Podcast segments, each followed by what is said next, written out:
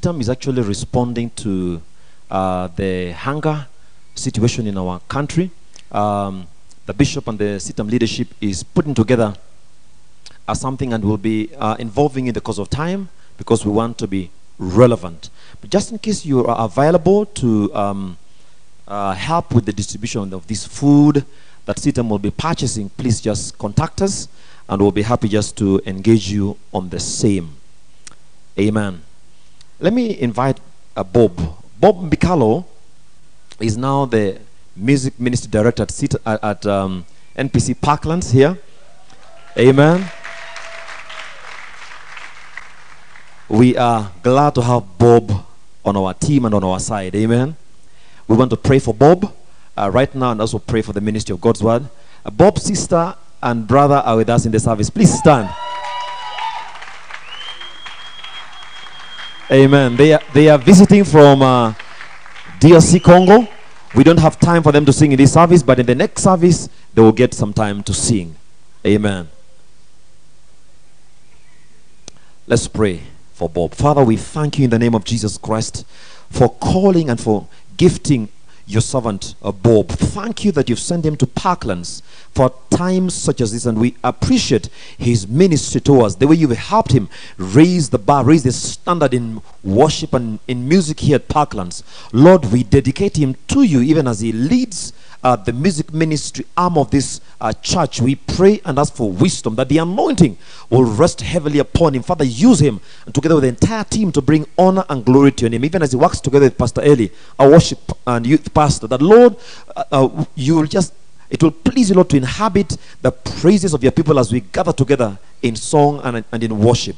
So we dedicate him to you in the name of the Father, the Son, and of the Holy Spirit, and we declare that he's blessed in every way. Thank you that his needs are met fully in you, Jehovah God. Father, we thank you even for the time that we have just to hear your word.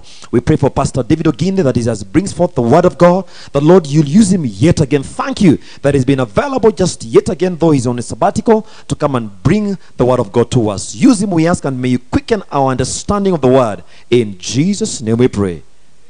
Amen. Amen. God bless you, Bob. Amen. To bring us God's word this Sunday uh, in our services is the Reverend David Oginde. Reverend Oginde is um, not new to us. He is a senior pastor at N P C Valley Road, but currently on sabbatical.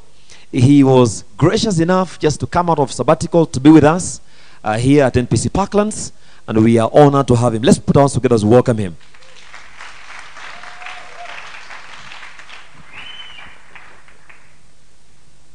Being wired here for for action. Not used to these gadgets. Yeah, I think now it's working, but it might fly off. Praise the Lord. Amen. Amen. I'm truly grateful to the Lord for an opportunity like this to come and to be with you in this service.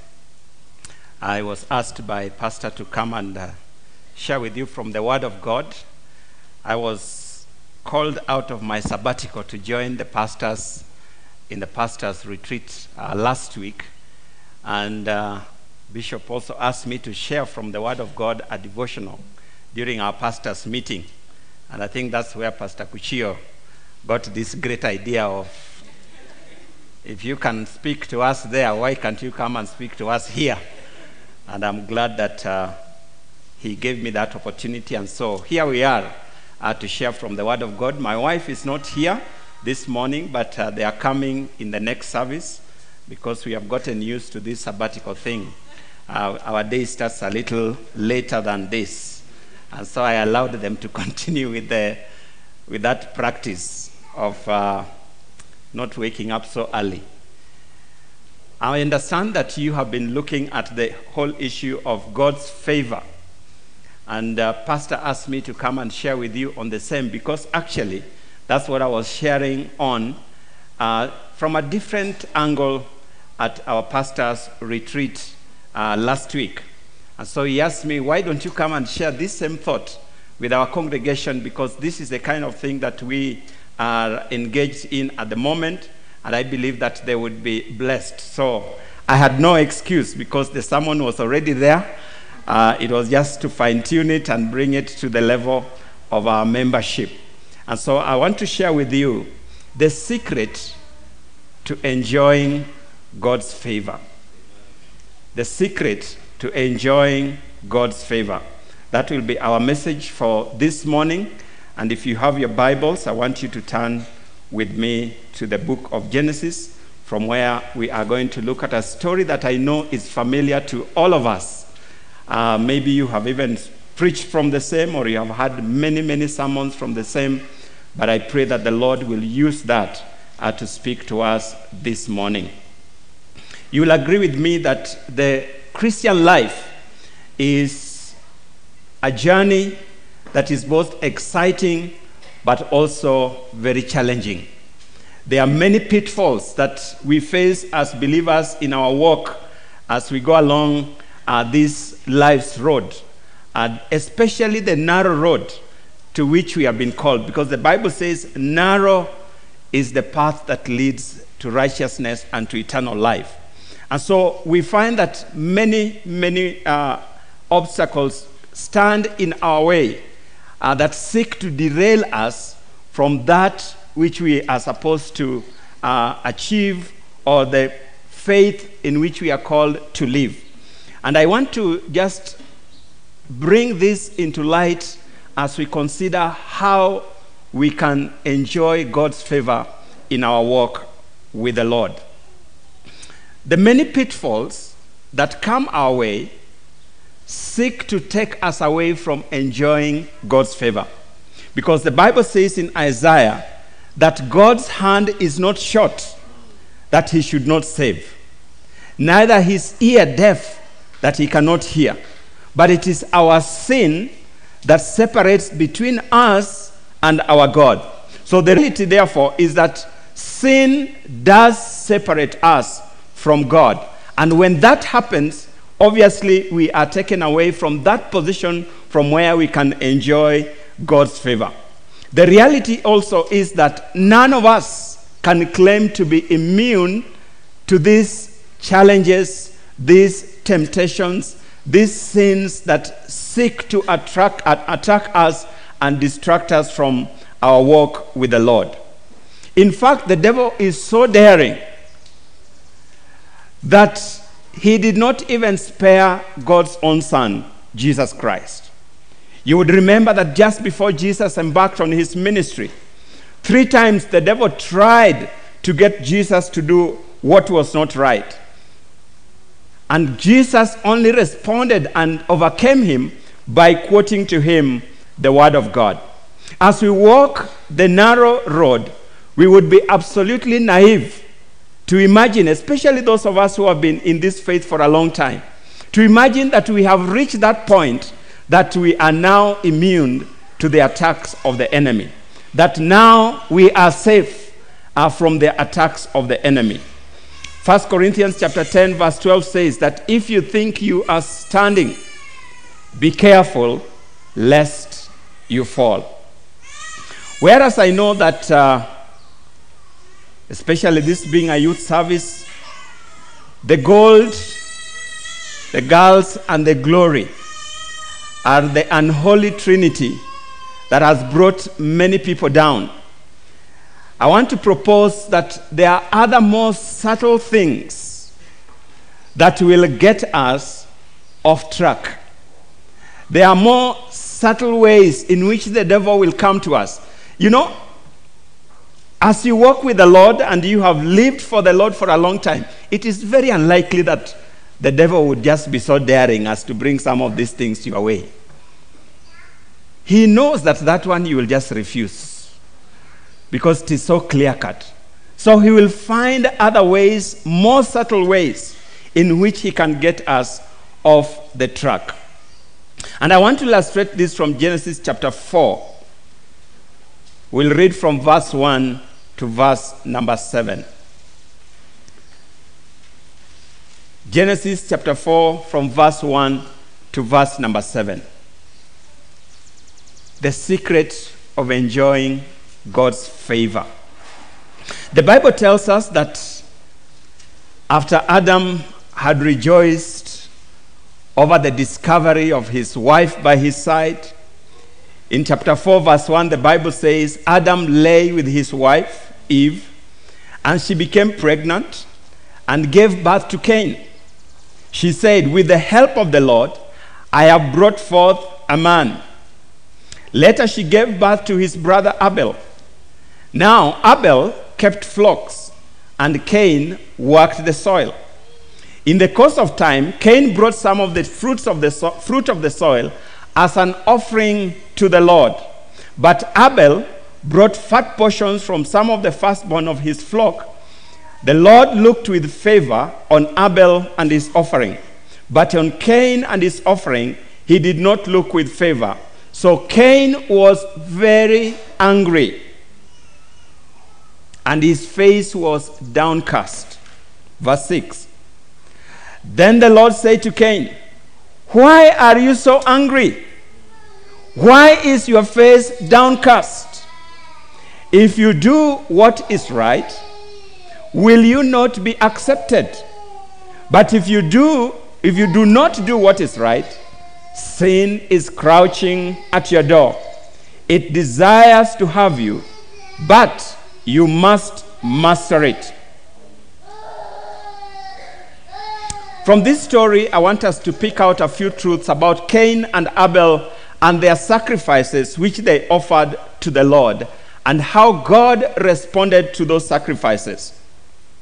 The first thing we notice is that Cain's and Abel's offerings were voluntary. They gave out of their own initiative. Cain and Abel decided that they wanted to worship the God of their fathers. There is no evidence that God required of them any kind of sacrifice that they should offer to him. In any case, up to this particular point, we find that Adam and Eve did not engage in any kind of worship that involved the giving of sacrifices.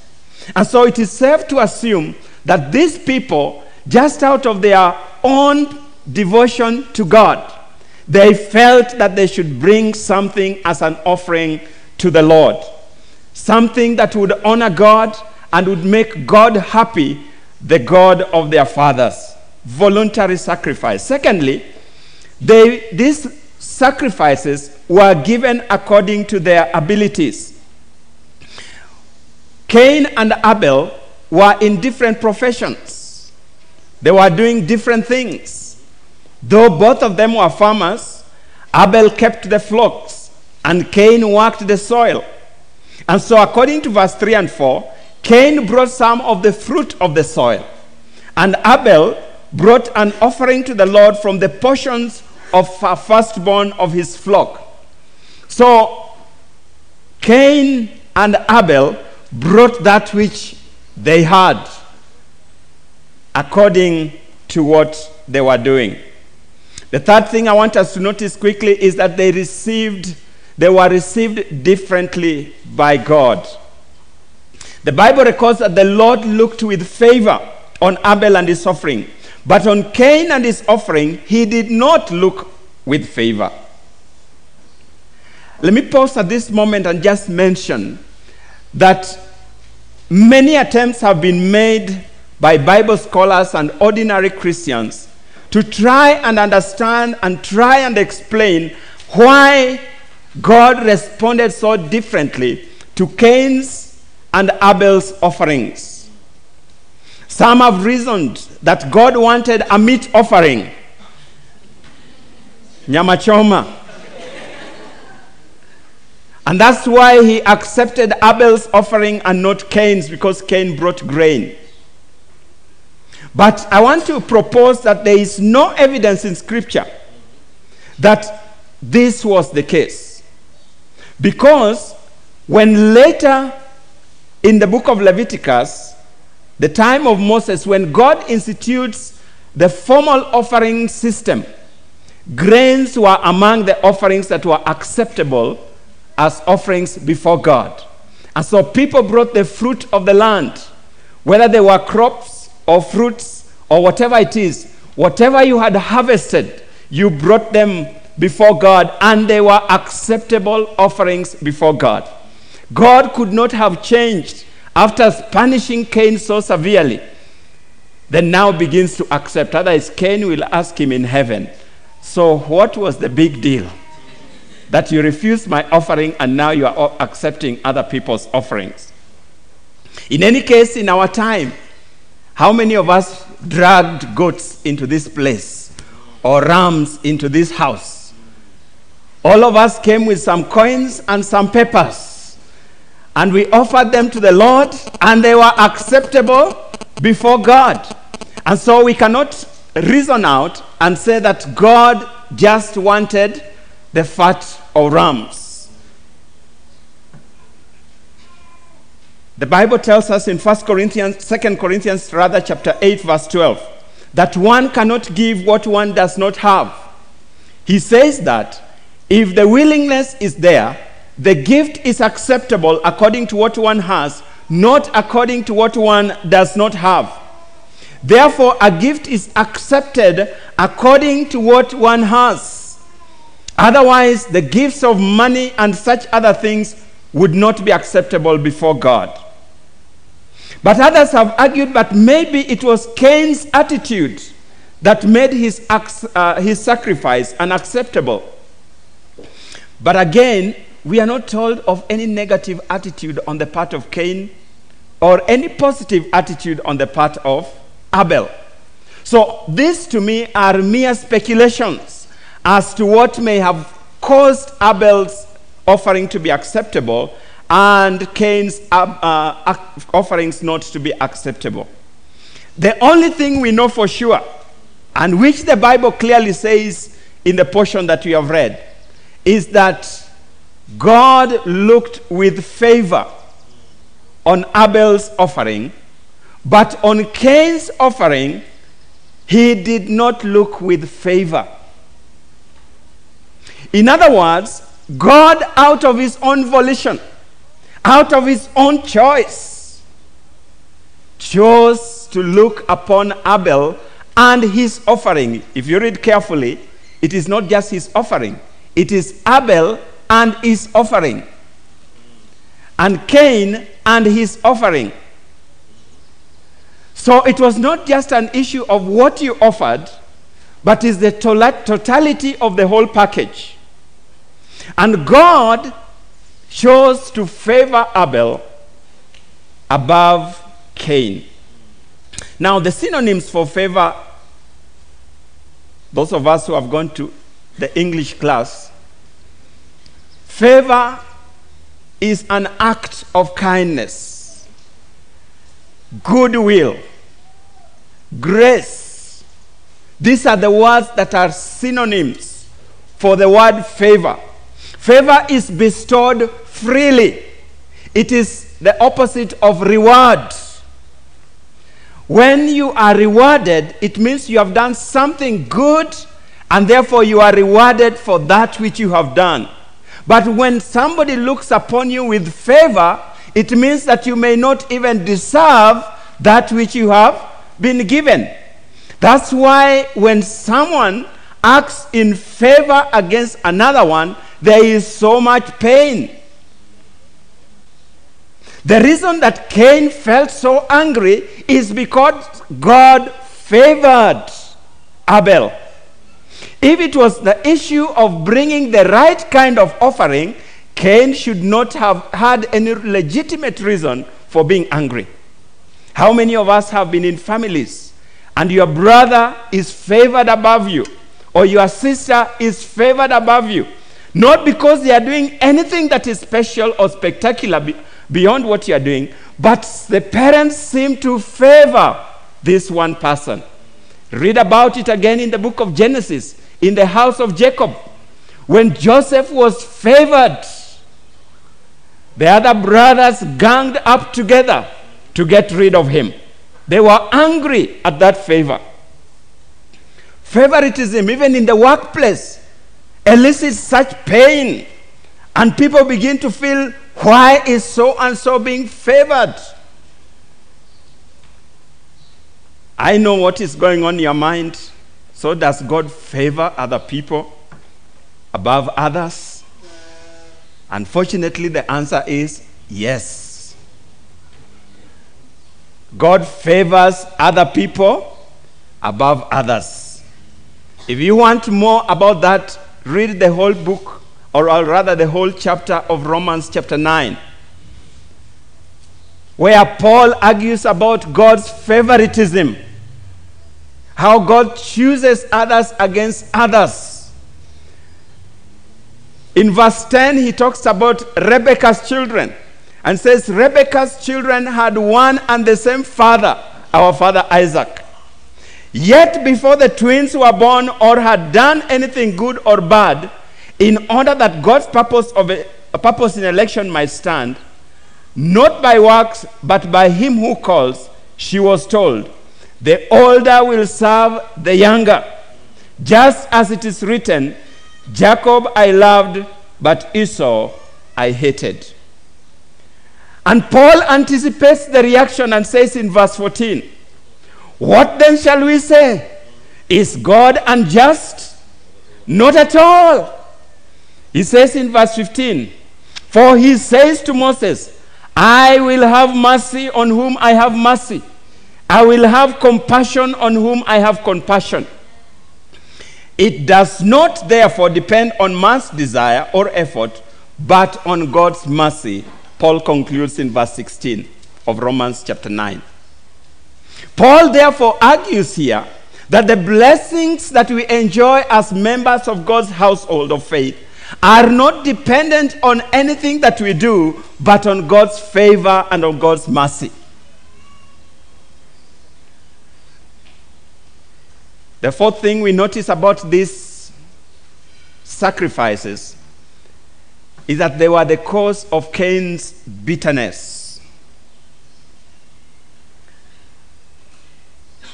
Cain became very angry. And the Bible says his face was downcast. And we can say, rightfully so, understandably. Even I would have been angry. But interestingly, God's response to Cain is given to us in chapter six, chapter four, verse six to seven. Then the Lord said to Cain, why are you so angry? A redundant question. Why is your face downcast? And God has this habit of asking redundant questions. You know, Jesus meets a blind man by the roadside and asks him, so what do you want me to do for you? I mean, you can see, I'm, I can't see. What, what are you asking? Lord, that I might see. And God acts on his request. And so God tells Cain, asks Cain here, why are you so angry? Why is your face so downcast? Then he makes a powerful statement in verse seven, which is actually the focus of our meditation. If you do what is right, will you not be accepted? But if you do not do what is right, sin is crouching at your door. It desires to have you, but you must master it. Now, this may sound like a contradiction to all that I have said, because I've just said favor is not bestowed because of what you have done. But God is saying here, telling Cain, if you do what is right, will you not find the favor? In other words, God is telling Cain that there was something right that God expected of him, which if he did, he would not be rewarded, but rather he would enjoy the favor. Are we together? So this right thing that he was to do would not earn him God's favor, but it would place him in a position of receiving God's favor. Again, I do not want to speculate on what that right thing was, All I want to point out at this point is this. Judging from the response of Cain to God upon this proposal, I want to believe that when God told Cain that, Cain understood clearly what God was talking about. That's why he does not ask God, so what is this right thing you want me to do? Do you find him asking that? No. Cain knew what it was that he needed to do to be in a place to enjoy God's favor. God knew what it was that he expected of Cain to do in order to be in a place to enjoy God's favor.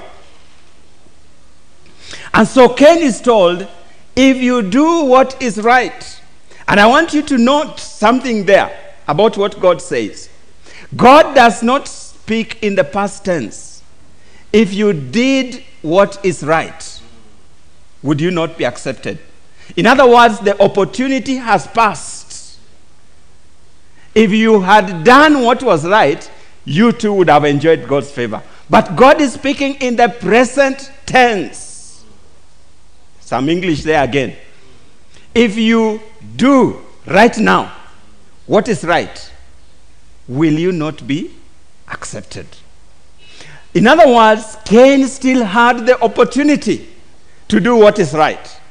And Cain understood what it was that he needed to do that would place him in God's favor. But God also warned Cain, if you do not do it, sin is crouching at your door and it desires to have you, but you must master it. The choice that is laid before Cain is an amazing one. It is like choosing between life and death. If you choose to do the right thing, you enjoy the God's favor. If you do not choose to do the right thing, sin is crouching at your door. I wish we could say that Cain chose to do the right thing. Unfortunately, Cain did neither of the two things that God told him. He neither did the right thing, nor did he master the sin that was crouching at his door.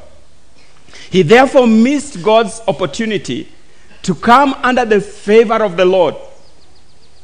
And sin that was crouching at his door took him and had him. And instead of him mastering the sin, that sin mastered him. Cain rose and killed his brother, becoming the first murderer in the Bible. Let me apply this to us as I close. Just like in the case of Cain and Abel, I believe that all of us who are believers, we are into this thing out of choice, out of our free will. I know I have given testimony of how God cornered me into getting saved. But ultimately, I made a choice. I made a choice to respond to that call which God had given me. We are not forced into salvation. We are not forced into the Christian walk. You are here even this morning by your choice. There are many people who are not here because they chose otherwise, and they are enjoying their sleep or whatever it is they are enjoying. But we chose freely to come and worship our God. The choice is a free one. Of course, I know that there's God's calling that drives us and compels us, but ultimately, it is out of free will. We serve the Lord with that which he has bestowed upon each one of us.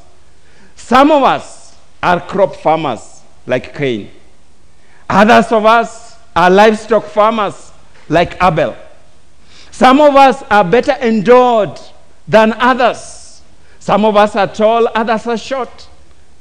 Some are women and some are men. Some are boys and others are girls. There are certain things that you, you cannot change about yourself.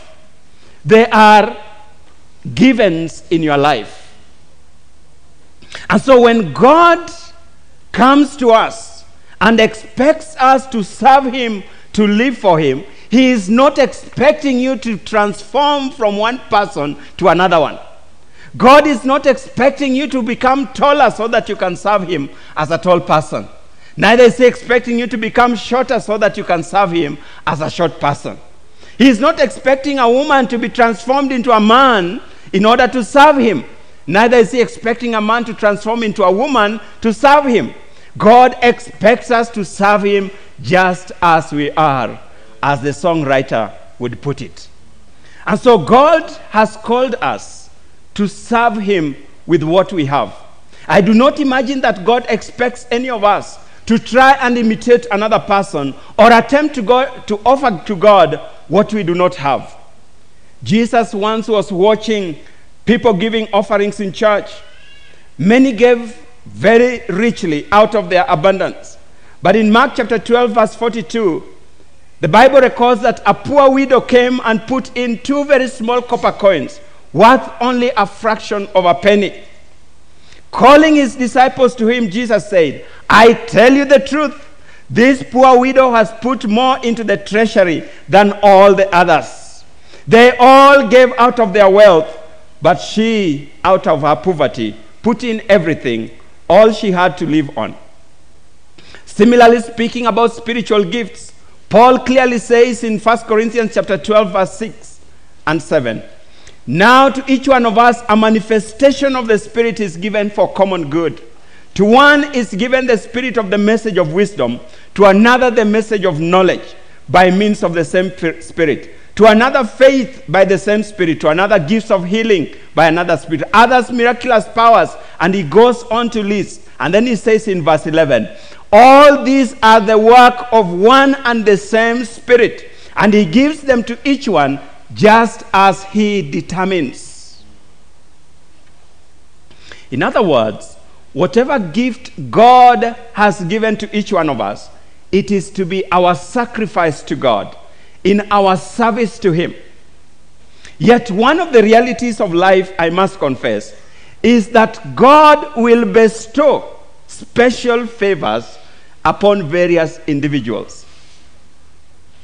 And this is a reality that we must to come to terms with. Some will appear to enjoy some very special favor and supersonic growth and development in their lives and in their ministries. And so, you may have been saved together or sat in the same class in school, or worse still, you may have been even saved for longer, and yet God seems to favor this one individual better than he does you. The temptation at such moments is to fall into the trap of Cain and to feel angry and have your face downcast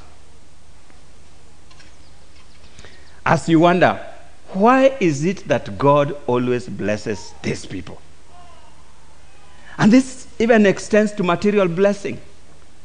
This guy just graduated the other day from school. Now he has landed one of the best jobs in town. He's driving one of the best cars that is available. He's living in the best part of town. He has got a very good wife. His children are doing well. Surely, what is it that I did or did not do that I'm also not going in the same direction? These are normal feelings of human beings. You are looking at me as if you have never felt that way.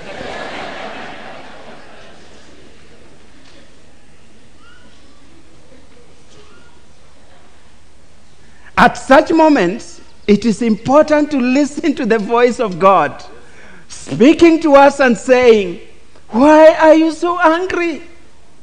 Why is your face downcast? If you do what is right," not in past tense, but now, "if you do what is right, will you not be accepted? But if you do not do what is right, sin is crouching at your door, and it desires to master you."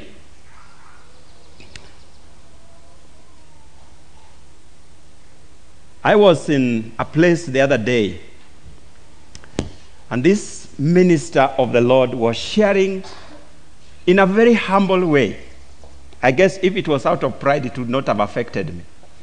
But in a very humble way, what the Lord is doing through his life and his ministry, it was, he was just sharing as a way of encouragement and prayer request.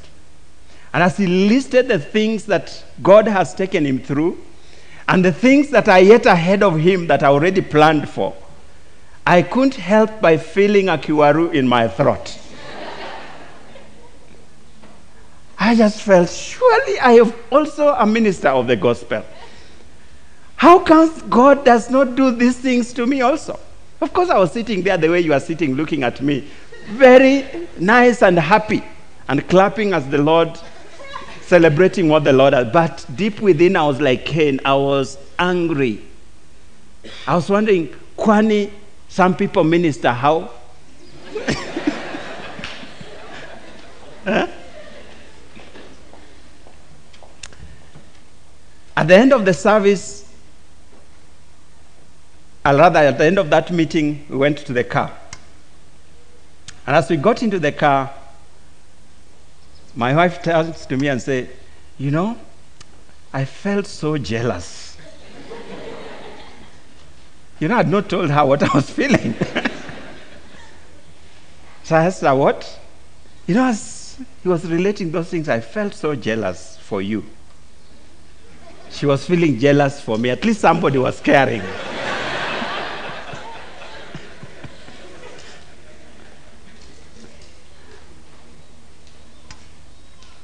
The following morning, I am in the process of going through the Bible once again as I do through the year. So I started in the book of Genesis. And I was just, the following morning, which was a Monday, I just went to read, and it was this chapter, chapter four of Genesis. And it was like God was just speaking to me direct. Why are you so angry? If you do the right thing, will you not be accepted?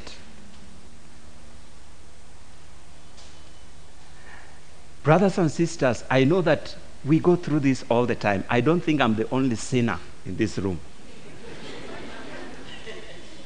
who feels those things. But God is speaking to us and saying, sin is crouching at our doors. And if we do not master it, notice God tells Cain that if you do not, sin is crouching at your door and it seeks to have you.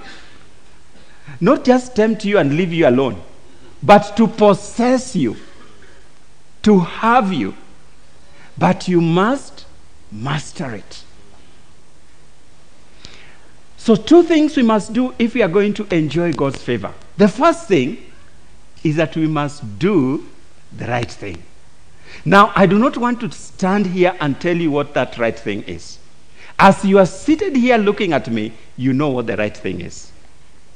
Between you and your God, you know what the right thing is. And in every circumstance, every situation, that right thing will keep changing. So it is not one right thing for all the time. In your workplace, there's a right thing you need to do for, to get that promotion. Not to the boss, but to the boss. Are we together? Amen. And you know what that right thing is. In church, you know what the right thing is. In your family, you know what the right thing is. And God is saying, do the right thing. Do the right thing.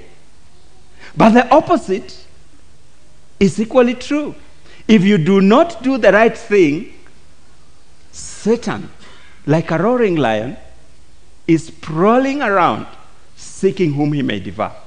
That is Peter's own way of putting what God told Cain. Sin is crouching at your door, waiting to have you. In fact, it says, desiring to have you.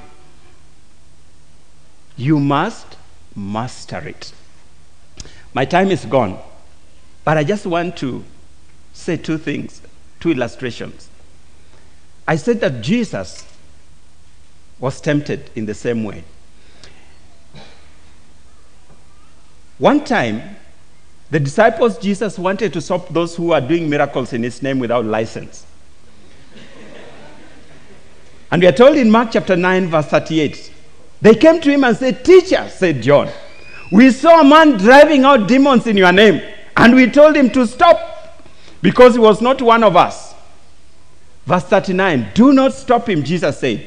"No one who does a miracle in my name, no one who does a miracle in my name can in the next moment say anything bad about me.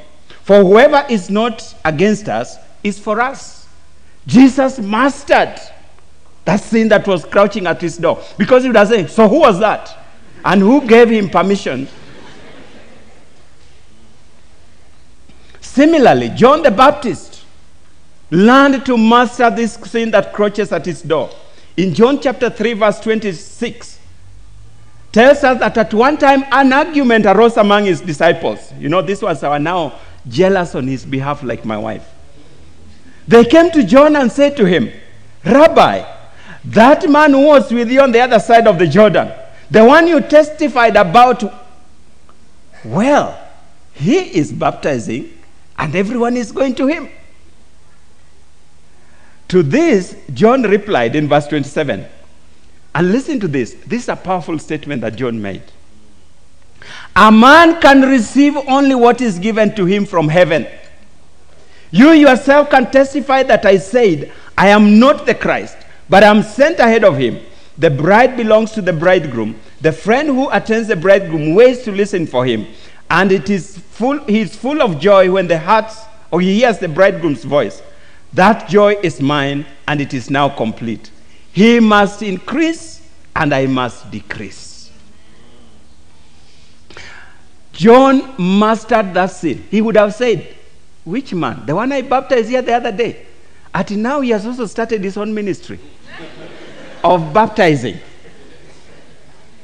We are going to deal with him accordingly. I am all, the only John the Baptist in this place. And no one else is supposed to baptize. But John says, ah, no one can have anything except that which is given to him by God. So when you look at my suit and you think it is better than yours, it is only because it is given to me by God. Don't feel like you are who. Are we together? And likewise, when we are driving out and I look at your car and I feel, oh my God, how comes mine goes to wit, wit, wit, wit before it starts?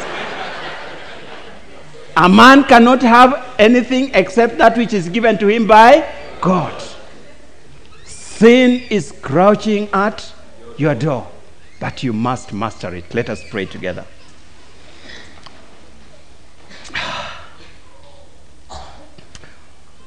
Father, we come to you in these last moments of this service. And we are asking of you, O God, that you help us to master this sin that crouches at our door. I'm praying, Jehovah Father, that more than that, you will help us to be people who know what to do so that we may do it, for us to be found in your favor. May we not succumb to the sin of Cain, of being angry and downcast in our spirit, and most of all, to manipulate and to do things that would cause other people that we think are better than us to fall or to kill them. We pray that you go with us into this week, for we pray in Jesus' name. Amen. God bless you. Amen.